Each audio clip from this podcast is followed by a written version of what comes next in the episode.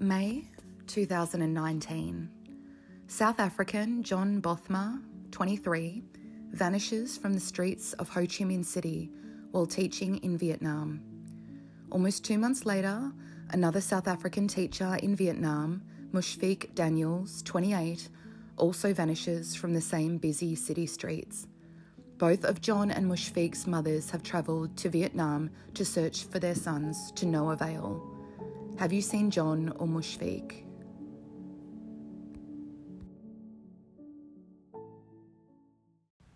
Sources for this episode include News24, IOL.za, EWN South Africa, The Vietnam Insider, CambodiaExpatsOnline.com, All Africa, Times Live, The South African, the BBC, the George Herald, the VN Express, and the Diplomat. Hey guys, welcome back to episode 101 of Unknown Passage, a podcast that tells the stories of those who have gone missing or have been murdered abroad. I am back for now. Um, if I take a little bit of a break between episodes for the next little while, it's for a good reason. It's because I have work coming in now a fair bit, um, which is really good for me. Um, I hope you guys are doing okay. I will not comment on the situation in Melbourne because it will aggravate me. Um, but if I sound a little different on this episode, it's because I'm getting like my yearly cold, um, if those still exist in this day and age, not sure. Um, so, yeah, it happens every year, same time. It's winter in Australia and it's pretty cold. So, um, so I just want to start out by thanking listener Cara. Cara's from the Bay Area in California. The cats are fighting in the background. That's how they feel about the Bay Area. I'm sorry. Um, thank you, Cara, for your PayPal donation, and also to Paul, um, who's also a patron for yours as well it really comes in handy no matter what amount it is at the moment with lockdowns in Melbourne, fifth time around, um, and being self employed. So thank you so much.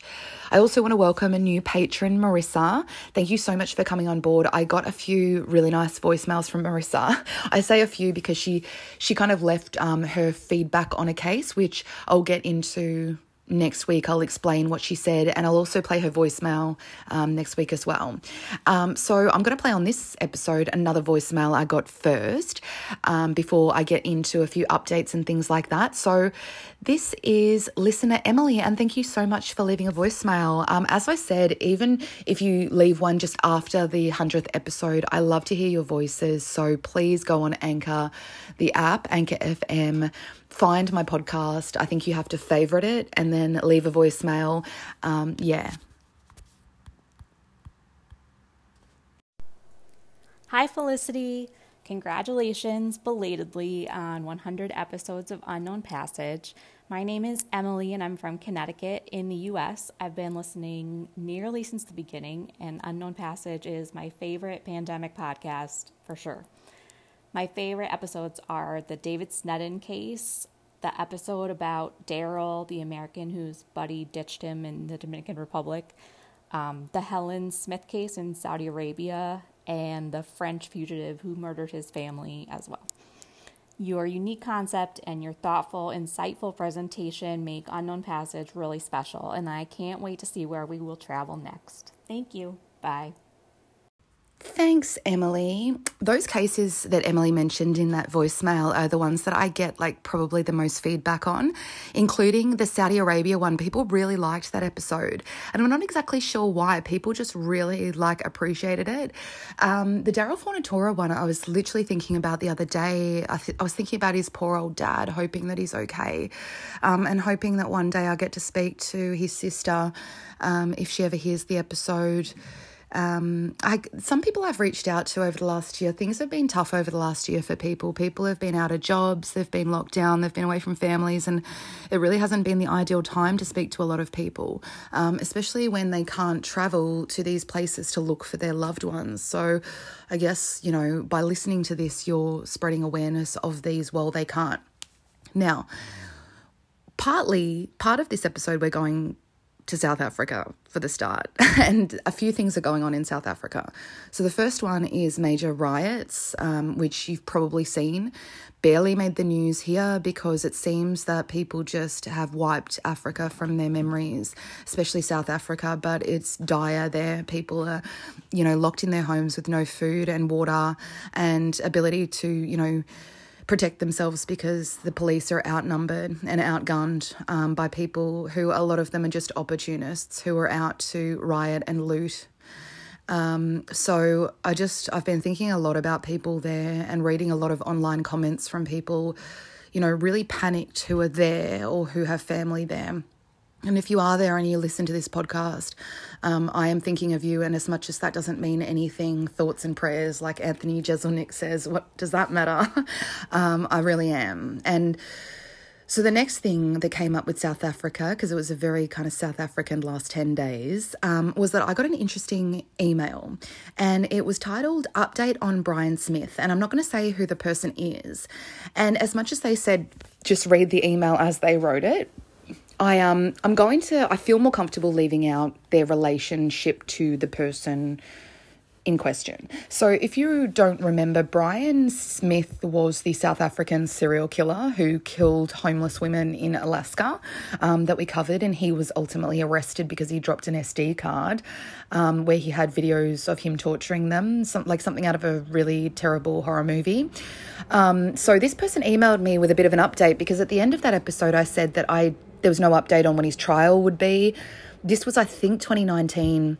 So, with COVID and things taken a while, but I'm going to read it to you, but I'm going to omit how they are, you know, how do they know this person. So, if you remember Brian Smith's wife, um, you know, who he met in a kind of whirlwind way and they fell in love, and then he moved to Alaska because she was from there. Her name's Stephanie, so I'm going to read this to you. Stephanie Bissland is someone I know, and she's still with him. She is full on nuts. His trial is in three years, and he will eventually go to a maximum security prison in Washington state, I believe. He is using up all her money, and she is not listening to anyone. He owned an inn in Africa, and I'm sure these were not his first murders. so, thank you for sending that through, listener. Um, yeah, he deserves to go to a maximum security prison and be in like solitary confinement for the rest of his life. Um, and if she's nuts enough to support a man who did what he did to women, um, then, you know, she deserves to have her funds sucked up by him. That's all I can say. So, getting on to this week's episode. This is a Patreon location request for patron Lee. Lee is from not very far from me in a beautiful part of Victoria, my state called the Mornington Peninsula. It's about an hour and a bit from Melbourne. I last went there a couple of years ago, and it's just a beautiful part of, you know, my state. Um, and I wish I was living there at least a little bit out of Melbourne now. So, one of Lee's choices was Vietnam. So I was very happy to go, obviously, to that part of the world because it has a very special place in my heart. And I was really surprised looking up Vietnam. Normally, I get so many cases of missing tourists and things like that. But really, for Vietnam, I just didn't. And I came across John Bothma and Mushfiq Daniel's stories about a year ago. And then I left it because I really thought this was a case or two cases, because they're not related to each other, um, that would resolve itself through COVID. I honestly thought that both of them would reappear. So I kind of put it off and put it off and decided not to do Vietnam. Um, and that still, you know, hasn't happened. And it's still a mystery what happened to both of these young men. Now, Mushfiq in particular, we don't have a total play by play of his life um, leading up to going to Vietnam to work. They're both South African young men. Um, they did not know each other in South Africa, and as far as we know, they did not know each other in Vietnam either.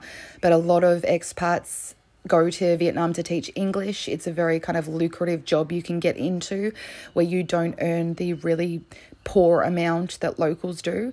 Um, I know quite a lot of people who have done it in Vietnam, and I've done it in Cambodia.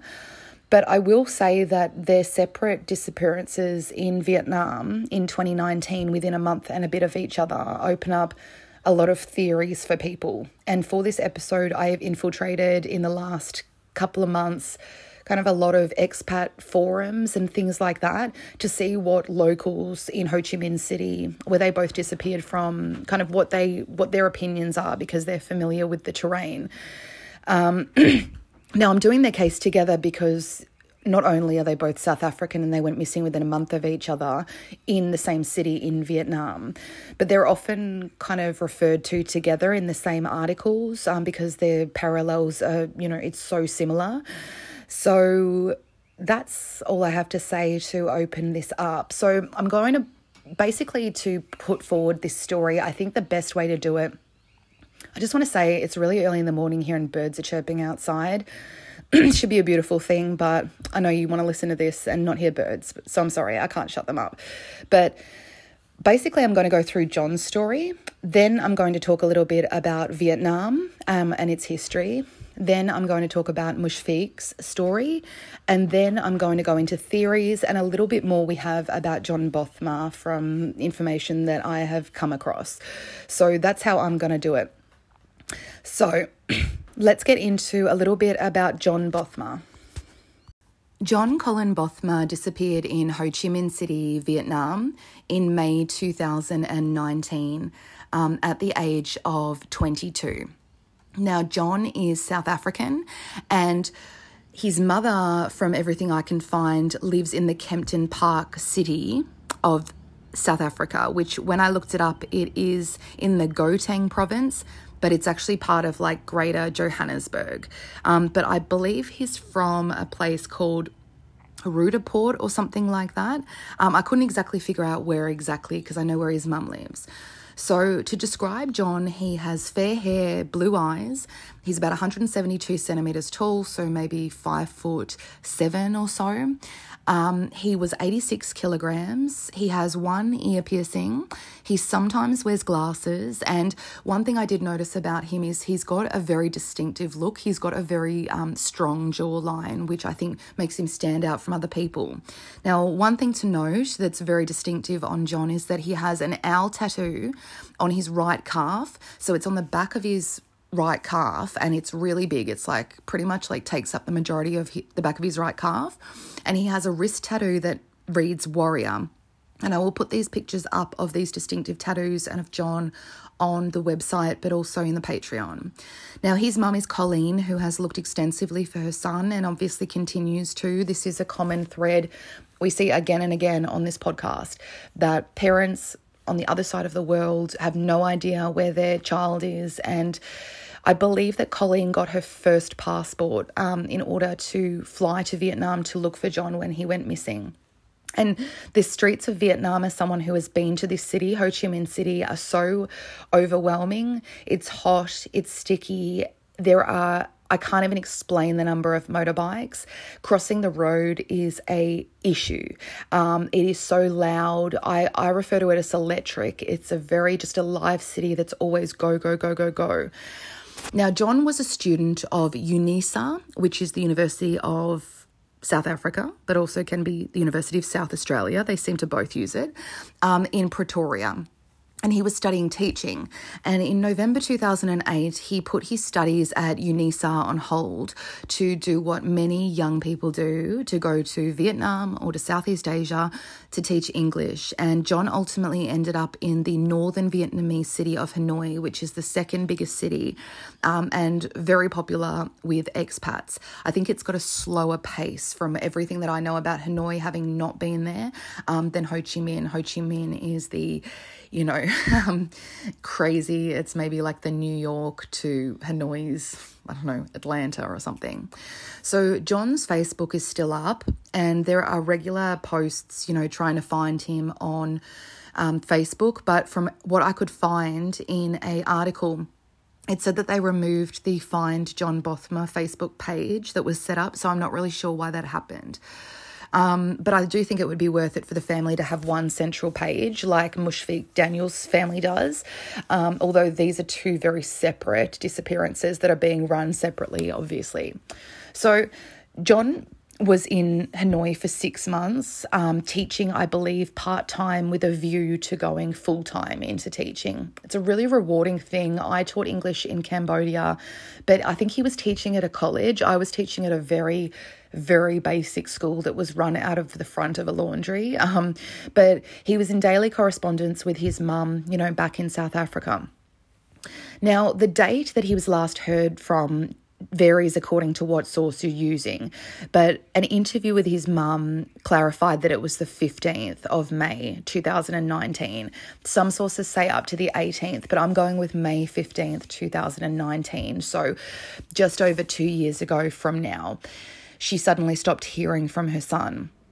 He was apparently last seen in Ho Chi Minh City and he was staying at a backpackers hostel. Now, this is where it gets a little bit confusing, and this is why I'm going to come back to John's story in a little bit. Um, he was last seen checking out of a hostel, which is in Ho Chi Minh City, the heart of it. I believe it's in District 1, which is the very center where they advise tourists to stay because it's you know safer in the central part and it's also where the majority of the tourist attractions are. He was last seen checking out of a hostel called the saigon hub hostel. So i will get back into that shortly so keep that in mind. Now his passport was left behind in his room and he did not return to it. Um, and I had to dig through some expat forums and things like that to find out a little bit about what really happened, which we will get into. So, Colleen learned from social media that her son had gone missing. And it took five months because she obviously had to save money. This is another thing people really, I don't think, think about that the money is not just there for you to go and fly to the other side of the world. Um, so, she finally traveled to Hanoi um, in, you know, late 2009 19. And according to News 24, she went to Hanoi and she went to where John had been teaching part time. Um, and she met his students and things like that. And she kind of said, you know, she felt like she was right where he had been for the first time in a long time. Um, then she went to where he had been staying for the six months that he'd been in Hanoi. And then she simply just walked around different streets, restaurants, asking all kinds of people if they had seen her son because the last she heard, you know, she didn't know exactly where he was. He could have been in Hanoi, he could have been in Ho Chi Minh, but I guess she thought he was going to return to Hanoi at some point.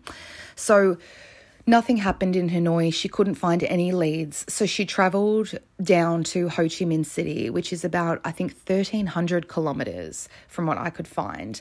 Um, it's quite a big country, which we will get into.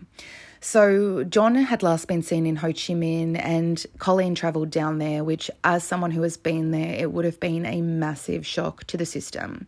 But she found nothing there as well, no leads, and John had seemingly disappeared into thin air. Now, according to IOL South Africa, Colleen had to use an app on her phone because she speaks Afrikaans, which is one of the reasons why I can't play the interview with her that I found because she's speaking Afrikaans for most of it. So she had to use Google Translate basically to translate Afrikaans to Vietnamese so that they could understand her, um, which is something that I've had to do before and it gets very stressful.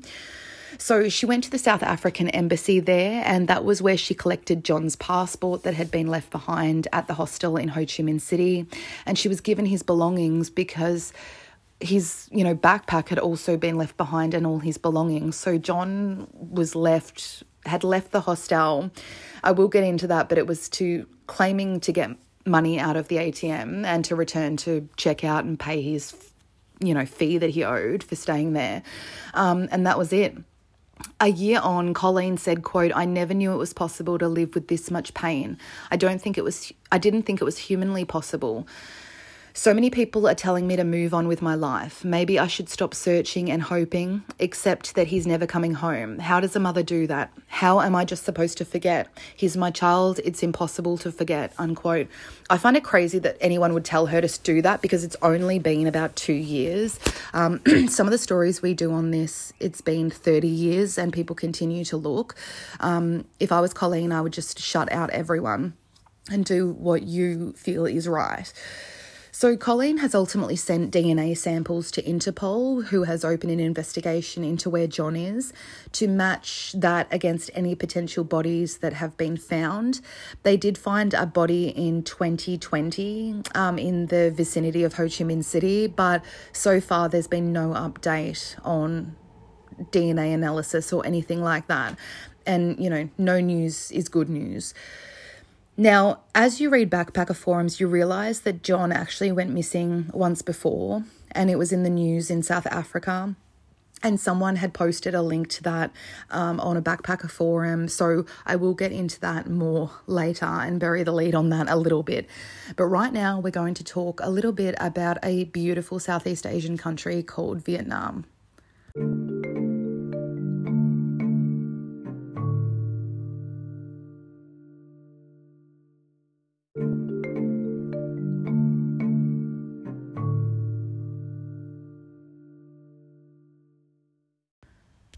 Vietnam is a country in Southeast Asia that sits, it kind of runs alongside Cambodia, Laos, and Thailand, um, right up to underneath China, where Hanoi is pretty much right at the top end. It's kind of like that meme where it's like Bosnia and Croatia, and it's like Bosnia, I want to swim. And then Croatia's like, no, because it cuts off the entire peninsula. Um, Vietnam does that to Laos, so they have no coastline. Now, this is a country, as I've said, I've been lucky enough to only visit one city here and little bits outside. And I actually did a whole bus trip right up um, into Cambodia from Ho Chi Minh City. So I've been lucky enough to see a lot of the countryside um, of Vietnam and kind of spend a lot of time, you know, experiencing this amazing country and I only have good things to say about it. I thought it would be terrible. I thought I would hate it. A lot of people really hate Ho Chi Minh City but love Hanoi. I like fell in love with Ho Chi Minh City. The people of Vietnam are friendly and the country is very safe to travel through. And that was one thing that I was really misinformed about. People really who didn't know anything put me on the defensive about Vietnam and made out like to only stay within District 1 of Ho Chi Minh City. Um, and it's really not like that. And having lived in Cambodia, which people freaked out when I went there on a holiday, let alone moved there for a time, people really have the wrong idea. And I think all of you have probably been somewhere where people think it's dangerous and it's like, well, no, because, you know, someone, you know, left me feedback and was like, you know, Mexico is a really warm country that's very safe, and a lot of people have the wrong idea about it, um, and that kind of thing. Now, Hanoi is in the north and Ho Chi Minh is in the south. Um, and Ho Chi Minh is the largest city in Vietnam. And the distance between the two of them is the same as the distance from New York City to Atlanta, Georgia. Vietnam spans over 331,000 square kilometres. It's a super populated country. It's home to 96 million people as of 2019, so I'm sure it'll be verging towards 100 million soon. The currency is the dong, which I found incredibly confusing trying to kind of um, tr- um, figure it out in my mind what it was to an Australian dollar. Some places take uh, US dollars, like in Cambodia. And the language is Vietnamese, but a lot of people, which I will get into, a lot of older people still speak French because it was a French colony for a long time. The majority of people there are Buddhist, and I think that really says a lot towards people's very relaxed, friendly, um, you know, attitude. So, historians believe that Vietnam actually dates back to around 3000 BC and is one of the oldest continuing societies in the world, which is really incredible and something that I didn't know until I started researching this.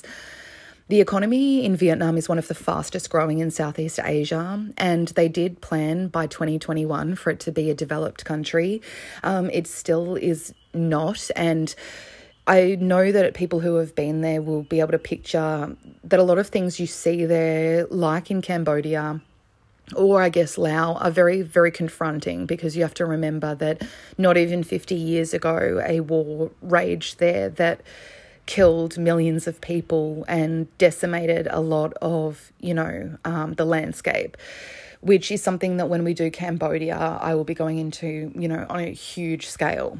So if you're not sure about what the Vietnam War was, I'm going to give you a quick history lesson. And my history teacher from year 11, Mrs. Cohen, will be really happy with this. So, Vietnam has been through a lot. So, the French colonized them.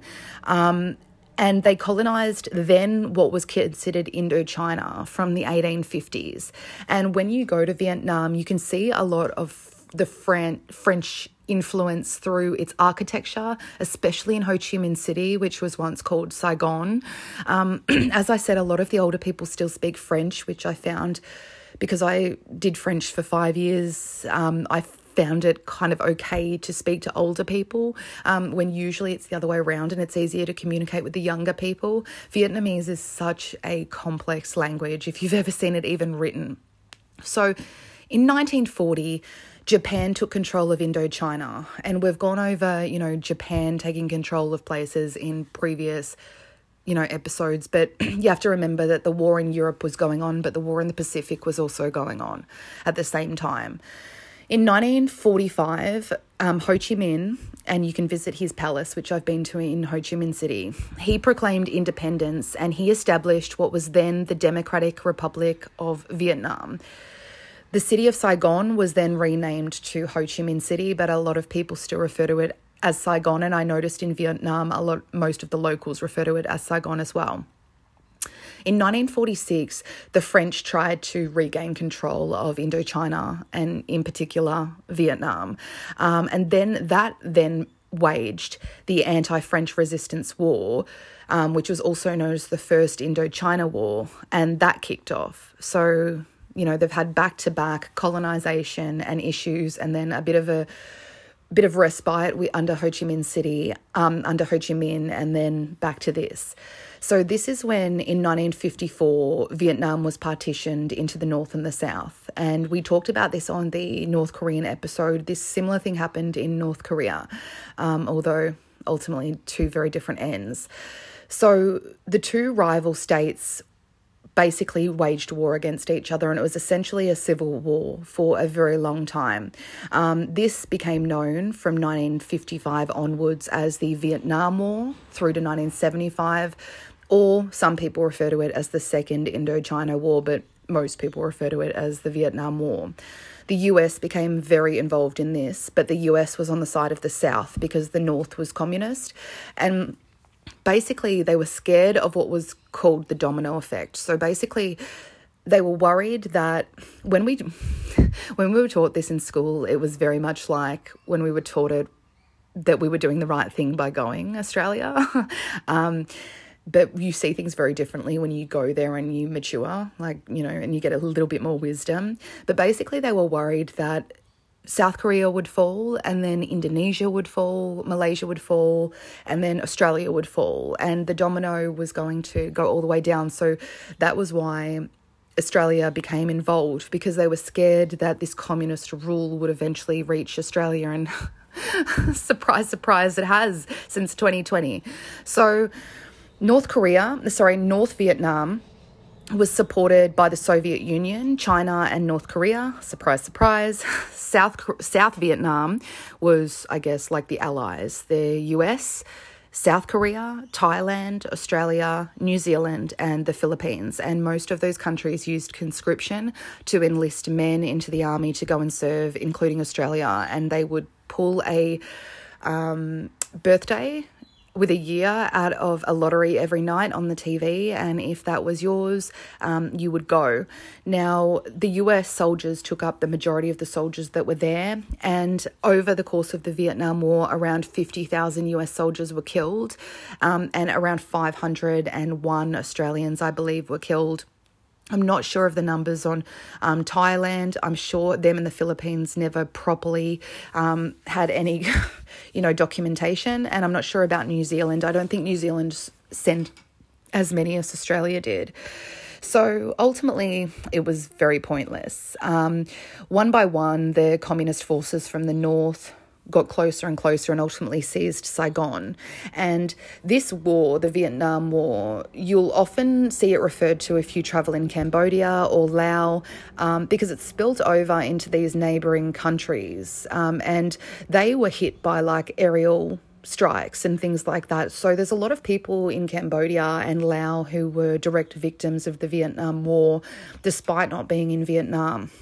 So ultimately, it was pointless. Um, you know, what was going to happen was going to happen, and the North, you know, took control of the South, and this 20 year war was just expensive, cost too many lives, and was really pointless in the end. And people really look at it as the first televised war, um, the first war where they embedded journalists to go with them, um, and, you know, the first kind of war that people, as it went on, people really realized, you know, there were more and more moratoriums on it, and people realized just how pointless it was becoming. So in 1976, Vietnam was reunified and it became what it is today, the Socialist Republic of Vietnam. And technically, it's a communist country or a socialist country. It doesn't fully feel like it when you're there at all. Um, honestly, I don't think you'd even know if you were just traveling as a tourist. It's not like visiting Cuba or North Korea or anything like that. So, a lot of people, as a result of that, and I'm going back to. Um, Van, um, the Australian Vietnamese kid who trafficked drugs into Singapore and ultimately was executed, Van Tuong Nguyen.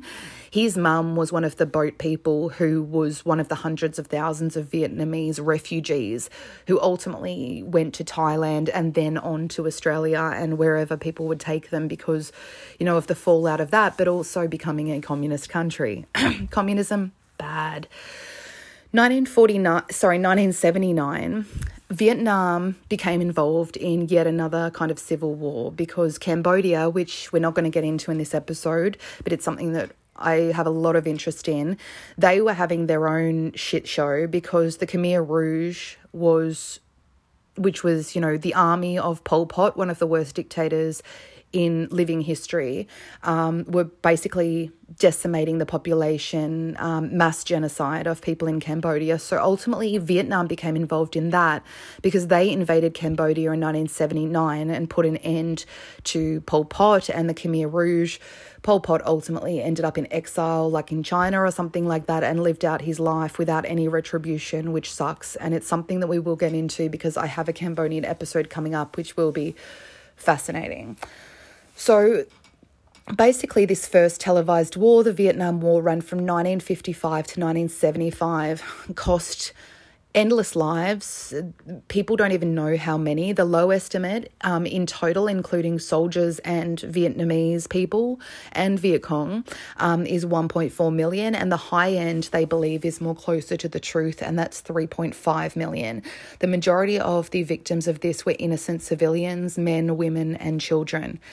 Now, just a little kind of tidbit of information which won't surprise you because you'll know that Vietnam veterans coming home from Vietnam, I guess, which is kind of represented, I guess, with people like Lieutenant Dan and Forrest Gump and things like that, they were not offered help, mental health help, psychiatric help. They were just put back into the community with all of these horrific things that they'd seen um, for years and years and kind of the fog of war, I guess. And um, according to a survey by the Veterans Administration, 500,000 of the 3 million US troops who served in Vietnam suffered from post traumatic stress disorder or PTSD. Um, and rates of divorce, suicide, alcoholism, and drug addiction were markedly higher among veterans, which will not surprise you. And if you see some of the things that are on display in the Ho Chi Minh City War Museum, um, you'll kind of understand what they were up against and what they would have seen because it's a very confronting museum, which is an incredible thing you have to see when you go to Ho Chi Minh City. Um, and they don't pull any punches. They want you to be shocked and, you know, fucked up in the head when you leave this museum. And you honestly are. Um, now, the US. Bo- sorry. Um, basically, today, Vietnam has a president and a prime minister. And as we've covered in a lot of other countries, as much as it doesn't appear that way, the Communist Party in Vietnam has a very strong control of the media. Um, and they pretty much can put sanctions on journalists. So it's a very it's what happens in these socialist countries, but then again, it's happening in every country in the world. Um, socialism is spilling out into every country in the world. I kind of put a note here that movies like Platoon because I'm really not a fan of Oliver Stone movies, and my brothers were massively into like Platoon and all of his movies when we were growing up. And I know that he served in Vietnam, and I really get like a really bad taste in my mouth about his movies because he's almost romanticizing these things because it's how he saw it. As like you know it was a cool time with his mates out in Vietnam um, and I feel like it doesn't touch on the reality of it. It's it's very strange. I find that movies like Platoon and Forrest Gump really paint a very almost comical picture of what happened in Vietnam and the reality pales you know it pales in comparison to what was really going on Ultimately, the Vietnam War was a long, expensive, and deadly war that achieved literally nothing. Um, the atrocities committed by countries that were serving there, including the US, Australia, um, included rapes and murders of civilians. And I think most people understand that, although a lot of it has been buried over the course of history because, you know, Australia, the West, the US, New Zealand, they really, we really want to paint a picture that we are, you know, good heroes that go into these countries and try to spread democracy, but that's it's really when you go to the war museum i'm just thinking of a couple of pictures i took of pictures um, in the war museum. I'll put them up on the patreon. Um, i took some pictures of photographs that were on the wall there of you know um, us troops waterboarding little boys and things like that. Um, so you know look with caution so, one of the worst ones was called the My Lai massacre. Um, you may have heard of it. That happened in March 1968. US troops murdered at least 504 Vietnamese people, ranging in age from children to old people, just civilians living, you know, in their villages. Um, minding their own business, caught up in a war that they didn't ask for, um, and it's men and women. And unfortunately, I was reading a study that kind of said that improved technology had really desensitized soldiers during the war. Um, the ability to I'm not really good with guns and things, but pump, you know, keep shooting. Um, I guess machine guns and things like that meant that they were really like switched off from what was really happening. And I guess that was one of the very early cases of soldiers coming back with PTSD because a lot of you may know that a lot of them got hooked on opium you know, or heroin there um, in Vietnam, not just as a way to numb themselves for what was going on, but as a way to pass the time because opium is so widely grown there. It's part of the Golden Triangle and it's where a lot of the drugs, you know, come through. Um, are you know, i.e., the Van Tuong Nguyen case. Um, it's all it's all very interesting, and I, I highly recommend just going to Ho Chi Minh City. I couldn't recommend it more.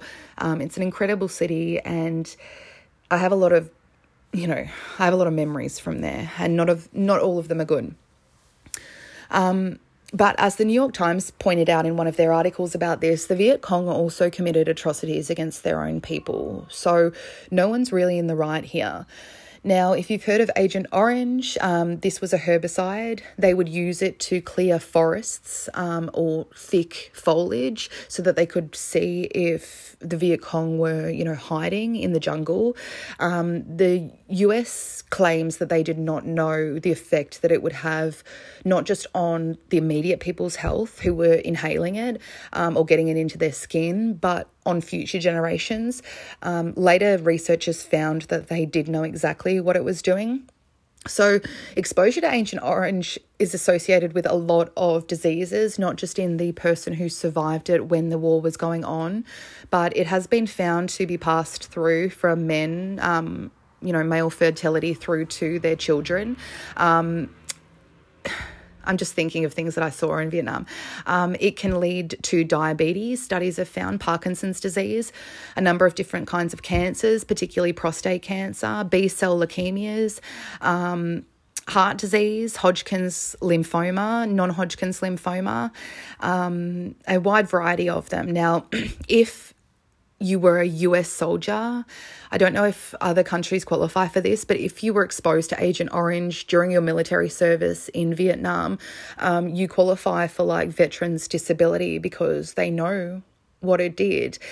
Um, the Ken Burns documentary series, The Vietnam War, you may know about Ken Burns' um, documentary, and this goes over all of it in amazing detail.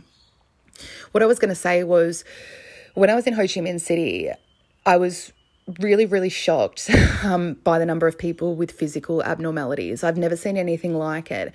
And I remember writing to my mum on Facebook and saying, because she's a physiotherapist, I said, you should come here because people could really like use your help because they have like Forrest Gump braces on their legs um, and things like that. And people have no arms, no legs, arms growing out of their backs, um, the immediate effects of Agent Orange on you know, families.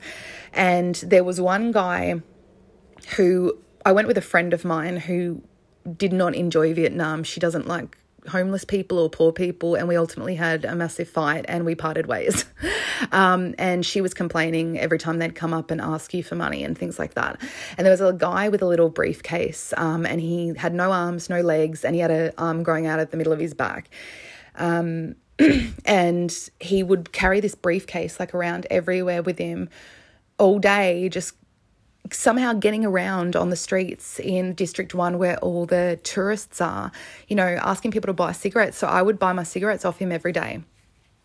And we would see him all day, all night. like when we would come back from somewhere, a day tour, he'd still be there, big smile on his face.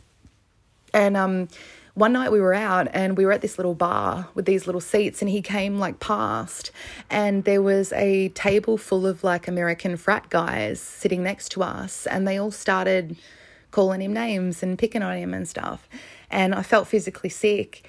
And then the next day, my friend and I went to a day tour um, for the Cu Chi tunnels which is it was kind of the last it's a day trip you can do it's a couple of hours outside of ho chi minh city in you know the jungle basically.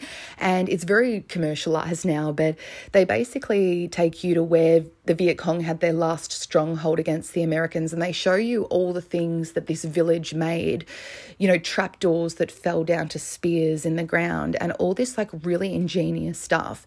Um, and this is not me sliding Americans at all because it could have easily been fucking Australians saying this or anyone from the West. Um, but we were on this tour with this really nice perky young Vietnamese Vietnamese guy showing us all these things. Um, I'll put a few of my pictures in Patreon for patrons. Um, and I took a photo of this couple actually as they walked away. It was a couple on their honeymoon kind of feral um, American couple, and um, they were like turning their noses up at everything the tour guide was saying, and. he said, What's your problem? And they said, We were just trying to educate you. So, yeah. And then my friend said to me, one of the last laughs we had on this terrible trip, which is a whole other story. Um, she said, "Let's drag him into the jungle and fucking kill him." like, and I was like, "I will." We even took photos of him, like because I put it on Facebook at the time. I was like the two dumbest, most ignorant fucks on the planet, um, and I don't think they're listening to this podcast, but you know, most of the bad experiences behavior I saw, you know, in these countries were Australians, Americans, um, and the Brits and the Irish, maybe. Um, but I just remember those experiences there, and I'll never get them out of my head because people's lives are terrible there. Um, the average person earns um, $140 a month. Yeah, so it's not good. So, anyway, back to this. Um, so, yeah, it's it's hard to believe just 45 years after the official end to the Vietnam War that tourists are visiting this country in droves, including tourists from the country countries that committed atrocities against these people, including Australia. Um, it's hard to believe. I remember me and my friend were talking about it when we were there. We were like, we're just allowed to come here, and they're nice to us despite what we've done here. Um, it just it's they're a very very lovely people. Um, and tourism is an important driver in Vietnam. It's one of the biggest, you know, economic, you know, drivers. So I, the last year is probably hell um, for the Vietnamese. In 2019, 18 million international tourists touched down in Vietnam. But in 2020, when all this shit kicked off, the entire total was 3 million. And you can imagine that people who rely on selling things on the street, you know, when you're at a bar and they come around at like two in the morning selling you weird stuff and you buy it because you're drunk, um, those people have lost all that income. And I've thought about them a lot over the last year, especially people that I know in Cambodia um, and Thailand. And I just don't even know how they're getting through it. At its peak, Vietnam. Um, ranked 28th in the world um, in terms of international tourism. So that was only a couple of years ago. So it's the 28th most visited country in the world. So that tells you a lot about how popular Southeast Asia is now for tourists on, you know, the backpacker trail. So now we're going to talk about Mushfiq Daniels. Mushfiq Daniels um, was also a teacher from South Africa, but from everything I can find, he was from Cape Town, although no one really specifies. Information on this is really sketchy. He went missing on the 5th of July 2019, so around a month and a half after John did, and he was also in Ho Chi Minh City. He was 28 when he vanished, and he would have just turned 30 in April this year. There is a very active Facebook group to find Mushfiq called Find Mushfiq. It's M U S F I Q H C M C. So Find Mushfiq HCMC, meaning Ho Chi Minh City. He too was teaching in the country I'm not sure exactly where um, or if he was at the time that he vanished. And his mum, Fahima, also had to go to Vietnam and she went there and searched for him for months and months. She was actually so stressed from this that when she was in Vietnam, she had a heart attack. So there you go. Um, he did not know John Bo- um, Bothma, as far as we know. I personally don't think they knew each other at all. They were from different cities in South Africa, and it's a very slim likelihood they would have known each other um, in Vietnam as well. It's almost 100 million people and a million teachers who were from other countries. So, Colin Bothma and Mushfiq's mum, Fahima Abrahams, have actually formed a tight bond through their obvious, you know, things that they have in common. Um, Mushfiq came from Cape Town and he was a teacher. As I said, he was 28 when he went missing. The only thing that him and John had in common was that they both took time out from school or teaching in South Africa, albeit very different parts of South Africa, to go to Vietnam to teach, which thousands of people do every year. Mushfiq's Instagram is still up. It has some really beautiful photos of his travels before he vanished. These take you through Cambodia, Thailand, Vietnam. They're just beautiful. Um, his username is Mushfiq Daniel, so M U S H F I Q D A N I E L S. Um, just so just his name. Now, they start in in Asia around March 2019. So I think he'd only been there for a few months. Now, one thing I did notice is that he went missing in July. So from March when he got there, he was uploading photos all the time. Um, and that continues up till May 2019. And then he doesn't post regularly at all like after that. He doesn't post after May 2019 but before that he was all the time. So you would think that if he was having a good time or you know loving it there he would want to keep putting up pictures. It's like something happened in that last month and a bit that he was there. Um, and I don't really want to speculate. I'm not really sure. This is one of those cases where I I just don't know. Um, on the day that Mushfiq disappeared, a friend took a photo of him, and that's the photo that I have for this episode.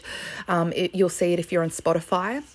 The only issue that I have with it is that he's wearing sunglasses, as is John in a couple of pictures that they have put out there. Um, unfortunately, the one of Mushfiq with his sunnies, he looks very different, I think, without them. So that one is out there because it was the last time he was seen. His mum believes that he suffered some sort of breakdown, which I also believe. According to IOL.za, um, she said, quote, on the day he was photographed, he appeared distressed, unquote. So when he was last seen, he was wearing red shorts. He had a backpack slung over his shoulder. Now, his mum said that on July 5th, she received a message I'm not sure who from, I think probably a friend that he was traveling with, um, just saying that Mushfiq had had a breakdown at an Airbnb that they were staying at. Fahima, his mum said, quote, they tried to help him and he ran away. He was then spotted on the beat on the street, bare feet and bare chested, and that's why they contacted me again. We left Cape Town immediately and landed in Vietnam. Unquote. Now, that reminds me so much of um, Ryan Chambers, who went missing in India, that we did way back on episode five. Bare feet, bare chest, having having a breakdown, you know, walking out of where you were staying. Um, very similar things, and that always brings me back, you know, obviously to long term drug use or extended drug use. But as listener Marissa kind of talked about, which I'll talk about when I play her voicemail next week, Ryan was at the perfect age for the onset of schizophrenia, and I wonder if if Mushfiq, you know, also was because he was around the same age. His mum said that the last time she spoke to Mushfiq, he told her that he was tired and that he was coming home because he intended on coming home soon. Um, and she said, I didn't expect this to happen.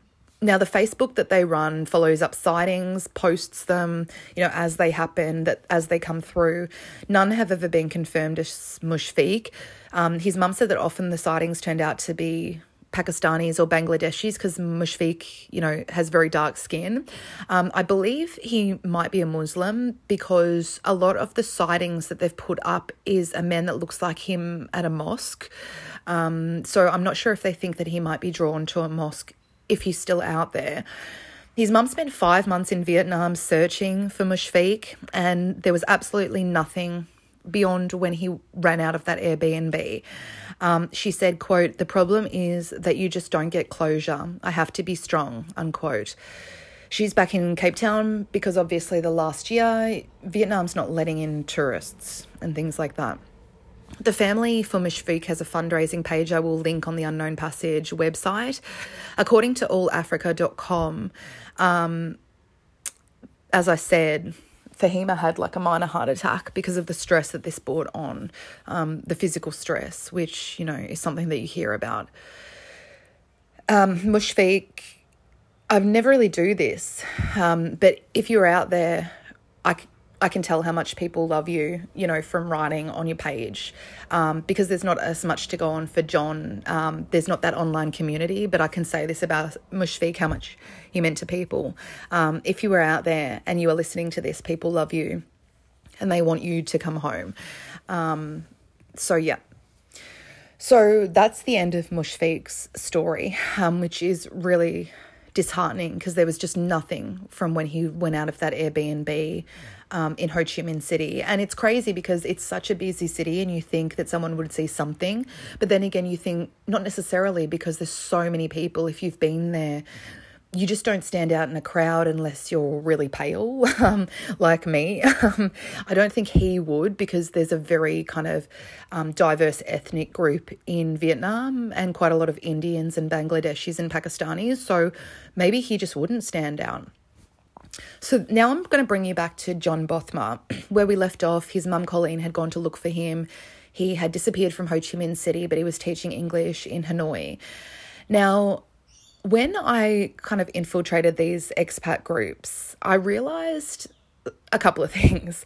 Um, so, one of the people wrote on this expat group when someone had posted, This guy is missing in Ho Chi Minh City, has anyone seen him? Because that's a really good source to use, um, these expat groups, because they always seem to kind of click up with other expats there. Someone wrote back, This guy went missing before. um, so, they were right, and they linked this um, article which I'm going to read to you. Um, and in December 2016, it was a news article for John, and it's John Bothma, same one, um, that he's been missing for a week. And this is dated the 14th of December 2016. So it's just short of three years before he vanished in Vietnam, but this time it's in South Africa. So I'm going to read you this article, and it's from the Roodepoort Record, and I believe Roodepoort is where he was living at the time. John Colin Bothma, believed to be either in his late 20s or early 30s, has been missing since the 7th of December. Now, I just want to stop there because the picture is him, um, but they got the date wrong. It's really strange because around this time he would have been in like his late teens, um, early 20s, but they got late 20s, early 30s. I think it's just really poor proofreading, but I'll continue. He's been missing since the 7th of December 2016. So at the time of writing this, he'd been missing for a week. Quote, he has an average build, brown hair, and dark green eyes. He has a scar on his lip and a birthmark on his back. He weighs about 95 kilos and he's 162 centimeters tall. He wears spectacles with a blue frame. Again, they got the weight wrong and they got the height wrong, way shorter than what he actually is, I believe. He was last seen in Welt- Weltevreden Park at about 10 p.m. He was wearing a grey black t shirt, navy blue jeans, a billabong shirt, and purple shoes. Anyone with information as to his whereabouts can contact blah, blah, blah, blah, blah. And it's the sergeant's name and the number. Now, it is him, and there's a picture of him. Um, and it, it's just, um, it's just a crazy thing because he'd been missing for a week, about just short of three years before he went missing in Vietnam. And there's no follow up. So obviously they found him so whatever happened, happened, and he just wasn't in contact with home. Maybe it's just one of those things where he was just staying at a friend's and, you know, the parents listed him as missing with the police when he'd been in contact with them. I have no idea because there was no there was no follow up to that, but I see that all the time on missing persons things in Australia. It's like so and so's missing, and then five minutes later, so and so's been found. Um, so I looked up where this welter Freden Park is. And it's a suburb of Roodepoort, South Africa, that's in the Johannesburg region. And that place is mentioned in another article referencing John. So we know it's the same, John Bothma. Now, clearly, John was found, and 2.5 years later, he is gone again in Vietnam. And that's where I got further information in this expats community where whoever ran the expats online forum had got text messages around the time that John went missing in Vietnam giving more information. So they put up these text messages from this person who lives, you know, in central Ho Chi Minh City. And the person's name, I'm not going to say it, but it's like kind of like a Spanish name. So they might be an expat living there. Um, but I'm just going to read these text messages to you that they had sent to this person. I was today at the hostel where he was last where he was seen last time. He said he was going to withdraw some money to pay the hostel and he disappeared. I have looked for him in parks and places nearby, but we didn't see him. I'm pretty sure it's a matter of time and he will show up. Furthermore, he left things in his room. He said he was going to withdraw money to pay and never came back. These are words from the receptionist, and this is the hostel, and they put a picture of the front of the hostel. He did check in. I have a picture of his passport, and yesterday I was with a friend looking for him. And then he sent through him taking a photo of John Bothma's passport, and it's the right John Bothma. So basically, this person kind of fleshes out what happened when John went missing. He was meant to be leaving this hostel he was staying at, and his stuff was still in his room, and he was meant to pay his remaining amount that he owed for his stay there. Um, and he said, Hang on, I'm just going to go to the ATM. And then he was gone. I find that very strange because Ho Chi Minh City is such an overpopulated place. If you were jumped at the ATM or something like that happened, believe me, like someone would see something. And really, the average person there is not going to do that. In fact, my experience in Vietnam was that people, locals generally, will look out for you. So I think the people who were texting this got the feeling that John Bothma had done a runner. Um, but that's very strange because a hostel room in Ho Chi Minh City. Um, so 2011 when I was there, I got like a single room for like $7 in like a three star place. Um, you could get a bed in a hostel um, just a couple of years ago for a couple of dollars. So he couldn't have owed that much. And you got to think he left all his stuff behind. And he also left his passport behind. And these are things that you need is that worth leaving behind to do a runner? It's really strange. Um, so then the plot continued to thicken. So when I was searching, sometimes I put things into Reddit and search because there's communities in there. And I got a hit in the forum on Reddit or subreddit, which is Vietnam. Um, and I'm going to read this to you. Now, I'm going to leave this woman's name out because they reference a woman in it, and it was a woman that was seeing John Bothma for a while when he was in Vietnam. And I don't know the circumstances. She's a lot older than him. I don't want to name her because I personally don't think she's got anything to do with it. And she's been quoted in articles as saying that the fact that John went missing and she was going out with him has ruined her life because people think she did something. So basically, this is titled on Reddit John Bothma probably just ghosted, and then it has the woman's name. I'm sure this is something you can look up, but I just don't want to be held responsible. So I'm going to read this to you. All over the expat Facebook pages, middle aged woman meets artsy, troubled 22 year old. Fall in love. She leaves to go on a European holiday with her friends from the class of 96 and he ghosts her. Has reportedly been spotting return has reportedly been spotted returning to hostel that he's holding his passport over a 1.2 million um, Vietnamese dong bill. Enjoy your binge, Johnny boy, you idiot. Unquote. so, are you confused yet? Yep. So, this is where I got confused because it brings this woman into the equation that John is seeing, and she's like 30 years older than John, from what I can find. Um, I don't know how they met. I don't know how long they were seeing each other, but my kind of digging, journalistic digging into this, um, it couldn't have been for that long. But she also, from what I can find, this woman never lived in Vietnam. Um, she lives in another country. So I think it was just kind of like a little fling. So people started writing on this Reddit thread, like kind of speculating what was going on. And so I thought there's got to be something further out there about this woman. And there was. Now, before I get into this woman's version of events who was seeing John in Vietnam for a bit, um, I just want to say that I want to kind of fix an issue. this is getting very confusing. So, basically, there's a guy that's involved in this who's kind of been looking into John and Mushfiq's disappearances, and he runs an organization in Ho Chi Minh City. And I will get into him in a little bit, but he believes that they both were connected to each other, that they both somehow knew each other, and that they both knew this same American woman, right? That I'm not going to name. Now, this is a completely wrong article. Everything I have found says that it's wrong. Um, an article from the George Herald, which is in South Africa, says that this is completely wrong. Um, it was basically like a communication or translation breakdown. Basically, I want to say before I get into anything about this woman is that there is no evidence Mushfiq and John knew each other or that they had this woman in common.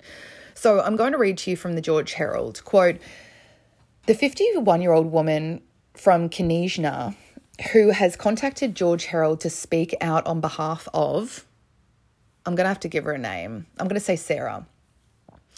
Befriended the American in Vietnam while they were both teaching English. The friend, who we will call Sue, asked that her name be withheld for fear of victimization on social media. Sarah has been subject to extreme attacks on Facebook since Bothma disappeared. Sue, who returned to Africa in April this year, met Sarah and Bothma as a couple when she arrived in Vietnam early in 2019. Sarah is about my age and a wonderful, soft person who won't hurt a fly. She is thoughtful and generous and loves buying her friends present presents. She was very good to John and they had lots of fun together. Unquote so I kind of get the feeling this is kind of like a sugar mama kind of situation. Um, I've looked up like her online and stuff. A lot of people have this idea that because she was way older than him and they were seeing each other because they were both in Vietnam, that she's somehow involved in his disappearance. I just want to say from the outset, I do not at all. I don't get that vibe off her. And I think she's as much of a victim in this as anyone, and I'm not going to judge their relationship or their age gap. I totally believe her when she says that this has like ruined her life, people speculating. So that's why I'm giving her the pseudonym Sarah. It, the George Herald goes on to talk about how not long before John went missing, he was talking with his aunt back in South Africa just about what was going on in his life. And he told his auntie about the possibility of getting a new job about 70 kilometers from Ho Chi Minh City. According to her, he texted to her, quote, I am going down. I asked what he meant, and he replied, down to Baria, unquote. Now, Baria is a place which is not far from a place called Vung Tau, which, if anyone knows anything about kind of beach areas of Vietnam, it's like an hour from Ho Chi Minh City. It's kind of like an urban beach area that's a bit like a getaway for people who live in Ho Chi Minh City without going too far away. So that's where Baria is. It's very popular with tourists, um, and there's always a lot of opportunities for tourists to get jobs there as well. So that is possible. Now, I just want to say that his mum, Colleen, in her interview, says that the last time she spoke to him, he said the same thing to her I am going down. But she said he meant it like, I'm going down, like something bad's going to happen. Shit's going to go down. Um, and I'm just, this is why this story is so confusing because I think there's a lot of translation issues and a lot of communication issues. Um, now, according to his auntie, he once again said to her the last time he spoke to her, I'm going down. And then he said that he was going to go to Cambodia for a job interview, which opens up a whole other country, you know, to look for him in. She asked John if he was feeling down, and he said that he was quote unquote pensive, which means, you know, thoughtful. Um, so basically, I think there's a lot of like communication issues, and that's one of the issues with this this whole story. But long story short, John goes from South Africa, teaches in Hanoi. For some reason, he's in Ho Chi Minh. I don't think he was fully honest with his family back home what he was doing, but he's a big boy, so he doesn't have to. He's going out with a woman much older than him. Maybe she was giving him money. That's just my speculation. I don't know. We do know that he was hard up for money, which I will get into. Um, and then he says that he's going for a job in one part, and then he says that he's going to Cambodia for another job, and he's been missing for over two years now. So his auntie also said um, that John had to do a visa run to Cambodia because his visa was expiring, um, and he had to get a new one because basically he was going to go on a trip back to South Africa for a trip and then he was going to go back to Vietnam and he didn't want anything to fuck up the potential of coming back. Now, I will explain what a visa run is in a minute if you're not familiar with it. So, John would have turned 23 the month after he went missing on the 26th of June. He would have turned 23 in 2019, and today he would be um, 25. So, basically, he's much older girlfriend, who we're calling Sarah, and her friend, who seems to be speaking for her. It's all very strange. Um, basically, they told the George Herald back in South Africa that John Bothma had had some problem with some South African friends in Vietnam with bad habits. That's a quote. But he had, quote, cleaned up his act a month before he disappeared and started living a squeaky clean life. He did not drink or use any substances. He went jogging and ate protein. He was really focused on his health, unquote. So he seems to be like mixed up with South Africans in Vietnam. And I I don't know if he knew them from back home. There's just not enough information. Um, now, this woman who's speaking for Sarah goes on to say that the amount of alcohol um, that the young foreigners and foreign teachers in Vietnam that they consume is worrisome. She said, quote, bad things can happen if they drink so much, unquote. Now, is that her covering her tracks, trying to put pe- ideas in people's heads? Is that just an older person kind of looking at younger people and how much they drink? You do drink way more when you're in these countries. I'm not going to disagree with her.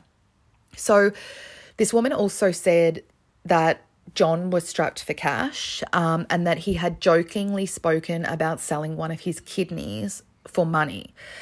Now, this is where the organ harvesting thing comes in because if you believe this woman and Sarah, the much older girlfriend, John was joking when he was saying that he was going to sell one of his kidneys. Now, if you believe this guy from like a charity that is looking for John and is an expert in organ har- organ harvesting, his belief is that John was serious um, and they knew he was serious. So you can earn up to 200,000 US dollars for a kidney. To me, not worth it. Um, just in case the other one packs it in, just don't do it.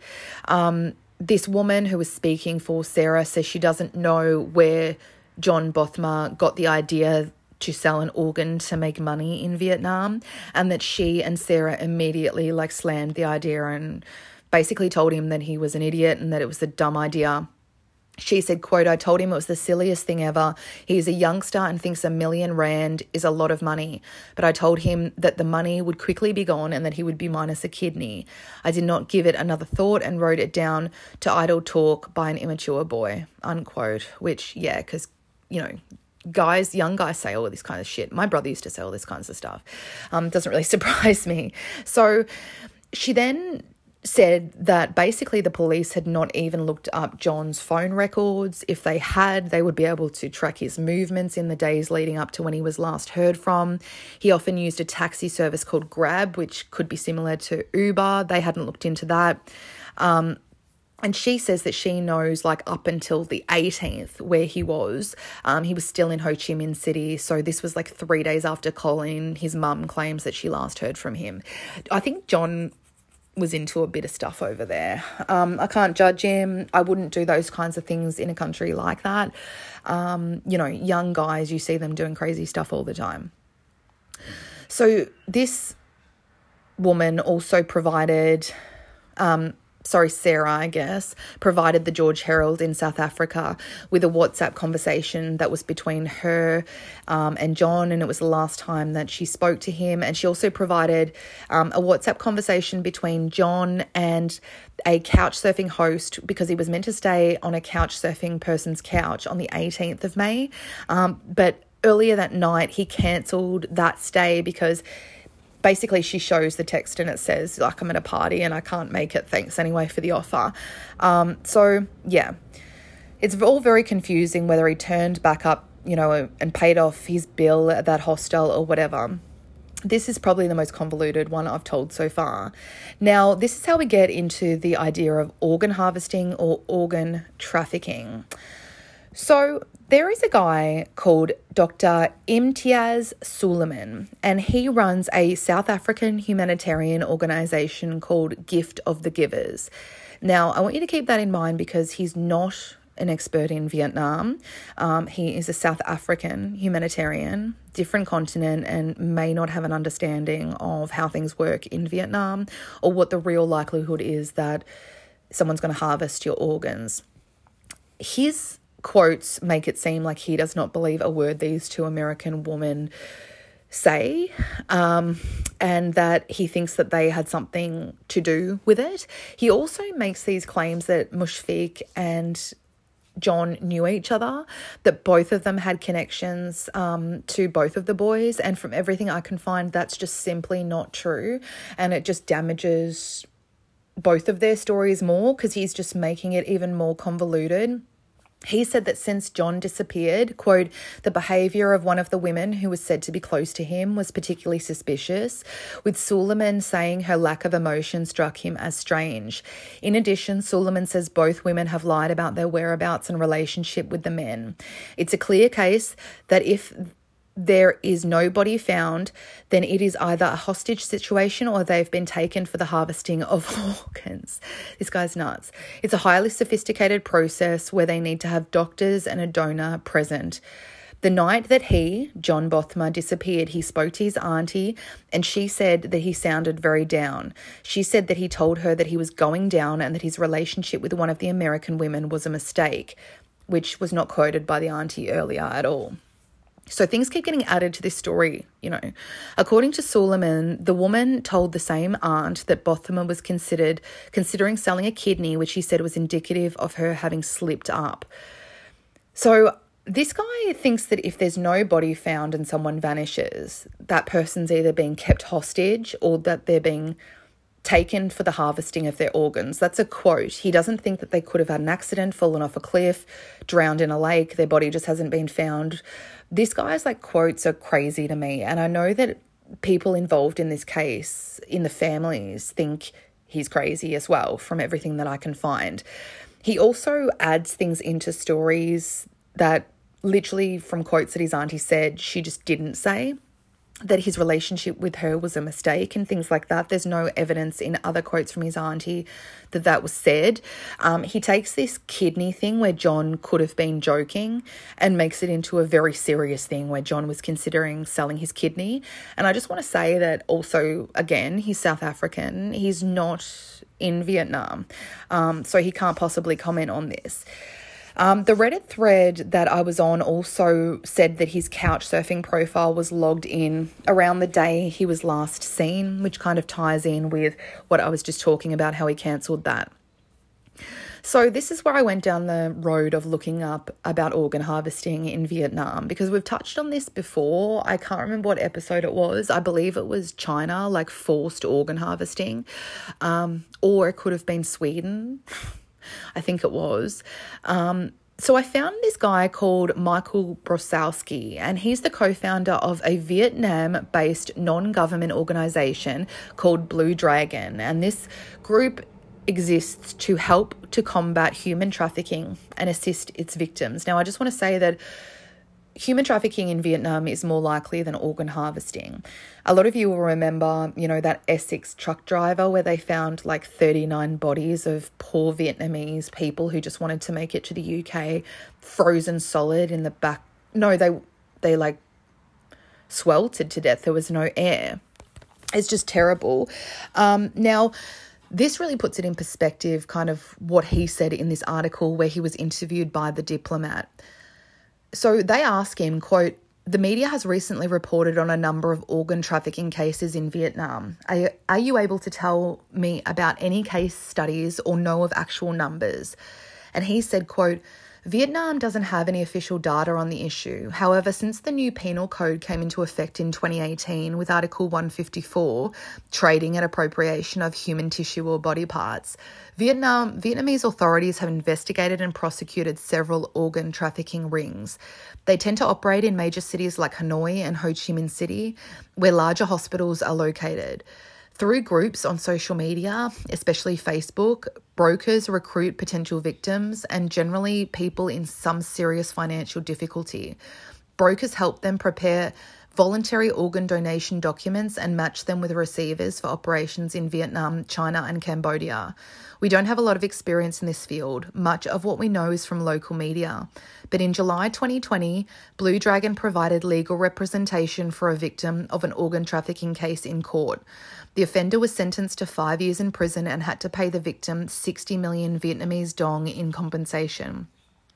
The broker sold a kidney himself some years ago and knew how things operated. However, the broker did not pay him 150 million Vietnamese dong as promised, and the victim was left with kidney disease.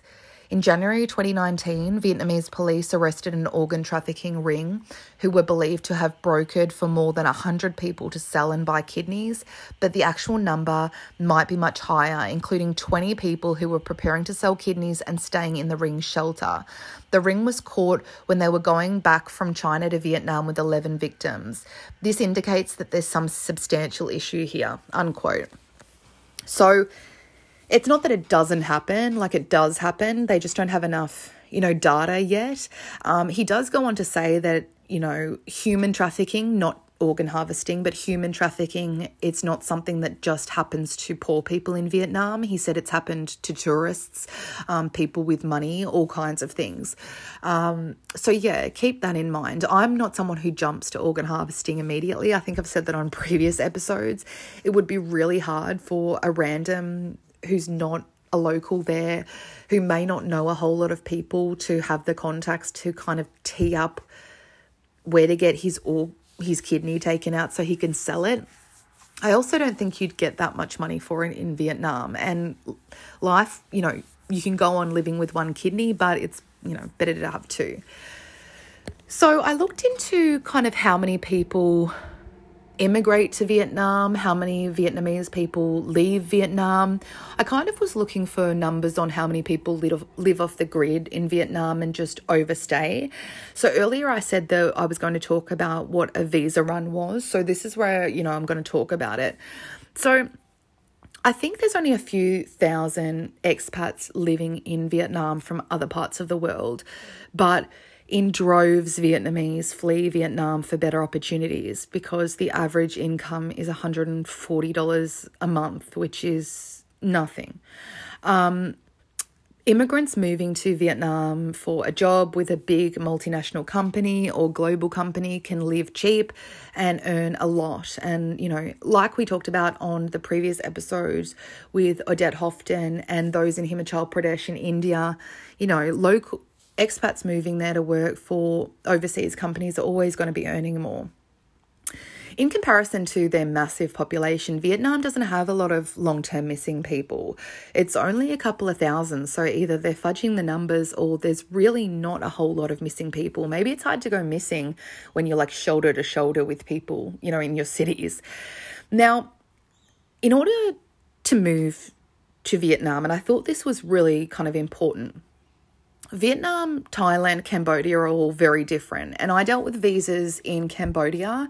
Um, Thailand is very hard to move there permanently unless you're going to live illegally, which a lot of people do. Um, Cambodia, you can get a business visa pretty easily. That's what I did to teach English. And Vietnam is very kind of on par with Cambodia. It's a bit more accessible than Thailand to move. Now, they don't have what's called a retirement visa. Thailand has retirement visas where older people with a certain amount of money of retirement age can move there to retire, which is a really good option to make your you know savings last. Um, but in Vietnam, there are more options to actually go there, and I know a lot of people who have worked there. So you can get a tourist visa, which is valid for about one month when you arrive there. You can organize it before you fly out of your home country or when you you know, get to Vietnam. And basically, this allows you to stay, travel around Vietnam for, you know, one month. It doesn't allow you to go out and then re enter. You have to get a multiple entry visa to do that. And I'm not sure what John came in on. He could have come in on a tourist visa, you know, and just kept doing visa runs. So, what's a visa run? So, this is a term that if you've been to Asia or you've lived there, which a lot of you have, you'll be familiar with. It's basically the roundabout way of ensuring that you're not kicked out permanently. So, if you get a visa for, say, three months, a business visa, or you get a longer tourist visa and get one for three months, which apparently you can do now, and things have changed since I was in Vietnam. Basically, in order to make sure that you're doing the right thing, and this is totally legal in Vietnam, but it's like illegal in Thailand, it's really strange. You leave the country on the nearest border you go into a new country, which for those in Vietnam, it's usually Cambodia, and then you come back in. So you have to be out for, I think, 24 hours. So cross the border. I think the border where they cross from Ho Chi Minh City is there's a lot of um, casinos there and I'm not sure if I'm remembering that properly but I crossed that border and there's a lot of like places you can gamble so people cross the border stay for 24 hours and then re-enter the country and you get a whole new fresh visa and that's a visa run and when I was living in Cambodia people did it a lot Vietnam is very similar to Cambodia in the sense that you can just apply from within the country to extend your visa, but it's way more costly. It's actually cheaper to leave the country for like 24 hours and come back in. Thailand, they're more likely to get you doing that. They're really trying to crack down on it. Um, but Vietnam, it's totally legal, even though, you know, the border guys and customs, they know what you're doing and they're usually not happy about it, but it is totally legal and permissible. And then you get a new three month visa. So it's a painful way to live, really. I knew a lot of people who had to live like this, you know, every three months going to the border, exiting, and then re entering again. But really, there's no other way around it. Um, if you want to save money, the cost can be really high to do it through a travel agent from within Vietnam. And there's a lot of scammers as well. Um, and I came into contact with a lot of people who had been scammed. Um, so basically, I saw that this year, they are tightening the process of visa runs. Vietnam's they're they're over the whole visa run thing. Um, they've had people doing it for decades and they're done with it. They want people to not be able to renew tourist visas and get extensions on business visas anymore, and that spells disaster for people who are living there at the moment as expats who are on tourist visas and do the visa run thing. And I think it's a really bad choice for Vietnam, especially when they want expats moving there and they want money rolling in when borders open again. And I think it's a really poor choice. Now, how does this tie into John Bothma? So I looked up what the nearest border to do a visa run would be from Ho Chi Minh City because if you remember, John said that he would have to very soon do a visa run. Now, I looked it up and it's what I thought it was. It's called the Moc Bai border. This is about 80 kilometers away from Ho Chi Minh City. It's the border with Cambodia. Um, and basically, expats on this border can cross over, line up again, and come back into Vietnam. I know it seems insane, um, but that's what a visa run is. Officials aren't stoked about it, but it's completely legal. Um, so, if he was going to cross over to Cambodia and do a visa run, this is the closest one and the one that they all go by. But if he ended up in Cambodia, did he stay there? Is he still there? You know, did he come back? It seems like it would be something where he would cross and you can come back in instantly, he would do it, right? Um, so I just find that really interesting. There's no mention of Mushfiq going to Cambodia or anything like that. Um, John is more of an enigma to me, he's more of a mystery. Um, so now, when I wrap it up, I'm going to tell you kind of some of my own thoughts. So I just want to say anything that I say is pure speculation, of course, and if the families of these two young men happen to hear this and want to come on the podcast, um, feel free, absolutely. So, first off, Mushfiq, there's not enough to go on in terms of Mushfiq Daniel's story, but it did just stand out to me, his Instagram, that it was suddenly just stopped in May, despite the fact that he was still traveling. Something kind of flipped for him around that time because it was a very quick switch from sharing all the time to really not. I still don't think these two young men knew each other or had anything to do with each other. I think that guy from that organization is a little bit nuts. Um, considering he's operating this organization from South Africa, but it's he's an expert in Vietnam. I don't really get it. Um, men at that age are the right age for the onset of schizophrenia, which we've talked about in the Ryan Chambers episode and other episodes, or drug induced psychosis, because, you know, in countries like that, it is very cheap to drink. It's easy to get drugs. Um, it's the golden triangle. You're constantly offered them by people on the street. And if you've got vices, it's not really a place you want to go. Um, you've kind of got to have a pretty strong backbone. I don't know where Mushfiq is.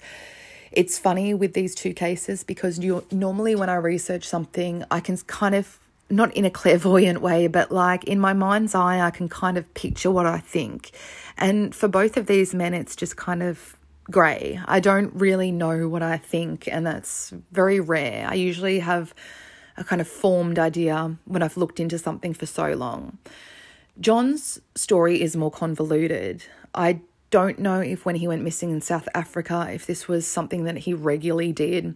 I can't tell you what he was involved in, but he does sound like he was desperate for money um, and that he was hanging out with some bad people. And this is from the horse's mouth, this is from people that he was hanging out with there. Um, it sounded insane to me that he would sell a kidney when I first started looking into this and that I thought he was joking. But once I read about how many people willingly do this across the world and how Vietnam only recently started organ donations in hospitals, it didn't seem so crazy to me anymore. Sometimes people get desperate and you have no idea what your limit is when you are that desperate. Sometimes we say stuff that appears in jest when it's closer to the truth. And sometimes we make out to people that things are okay when they're not. And I've been guilty of that, especially, you know, when I've been living overseas as well. You don't want to like upset your family back home and have them worrying about you when you're on the other side of the world, even though things are really bad. I do know that even if they are out there, the last year with lockdowns would have made it incredibly tough for them to get around, to do anything to make money, um, to get by making money under the table, or really to get by at all. And honestly, in my gut, I think that both of these young men would have contacted home if they were able to, um, even John. And I definitely think Mushfiq would have. Both of these men were in regular contact with back home and I'm kind of getting used to this kind of story on this podcast um, and I kind of get the idea when people go missing just suddenly, it's usually not because they just dropped off the grid. It's usually because something's happened. I don't know what my gut feeling is. When I wrote all my notes, my gut feeling was that both of them were alive. Um, and I don't know. I do kind of think that both of them maybe are out there. And I can only hope that if Mushfiq was in a bad way um, for whatever reason and he doesn't know who he is, that he's taken in by a nice family who's helping him and eventually he can make his way back home. Um, John, I'm not sure because he could have crossed into Cambodia. He could have gone to Vietnam. He could still be in Vietnam. He could he could have gone, you know, to Thailand, um, to the border there. He could have gone for a job in Cambodia. He seemed to not give people the full picture of what was going on. Um, and yeah, he's a young guy. And whatever you think, you don't want his mum to be going through what she's going through. But Mushfiq to me is so similar to Ryan Chambers, and I still think Ryan Chambers is out there. I really do. I was thinking about him the other week and I honestly, I really do still think he's out there and he just doesn't know who he is. And I'm not someone who usually comes up with something like that. Um, but it's the shirtless, shoeless, walking around agitated, um, in an agitated state, um, which, as Marissa kind of explained to me, really signals the onset of schizophrenia, especially in young men. Um, yeah, so I'm interested to know what you guys think on this one, um, where you think these guys are. Um, if you know the guys, you know, let me know um, if there's anything to flesh out the story. I don't really have anything else to kind of add to it. Um, visit the website at unknownpassagepodcast.com, become a patron. It links off the website, or just look for Unknown Passage Podcast on the Patreon app. Leave a rating or review on your podcast platform of choice if you like the show. Um, and email case suggestions to unknownpassagepodcast at gmail.com. I have quite a lot of exciting cases coming up. I have a lot of Patreon location requests, um, a lot. That's why I had to keep going with these. Um, I've got Amy, Sarah, Jay, Sophie, Kim, Amy too, John, Stephanie, um, Marissa. And I'm also going to be including a lot of my own kind of within it. I've got a a profile coming up. We haven't done one, I think, since Alexei Navalny, so that should be soon. Um, yeah, so I'll just be doing those in no particular order. Um, I don't like to repeat the same continent twice in a row, even though I have been guilty of it. I like to kind of mix it up where we're going. Um, so if it's kind of tropical or something like that, I'll try to go to another continent where it's, you know, snowy or something. Um, but there's a lot of really exciting cases coming up honestly, I could do this podcast every week forever and I'd never run out of cases, which is one of the sad things, you know, about these people going traveling. So I will be back hopefully soon. And yeah, I hope you guys are all well and stay safe.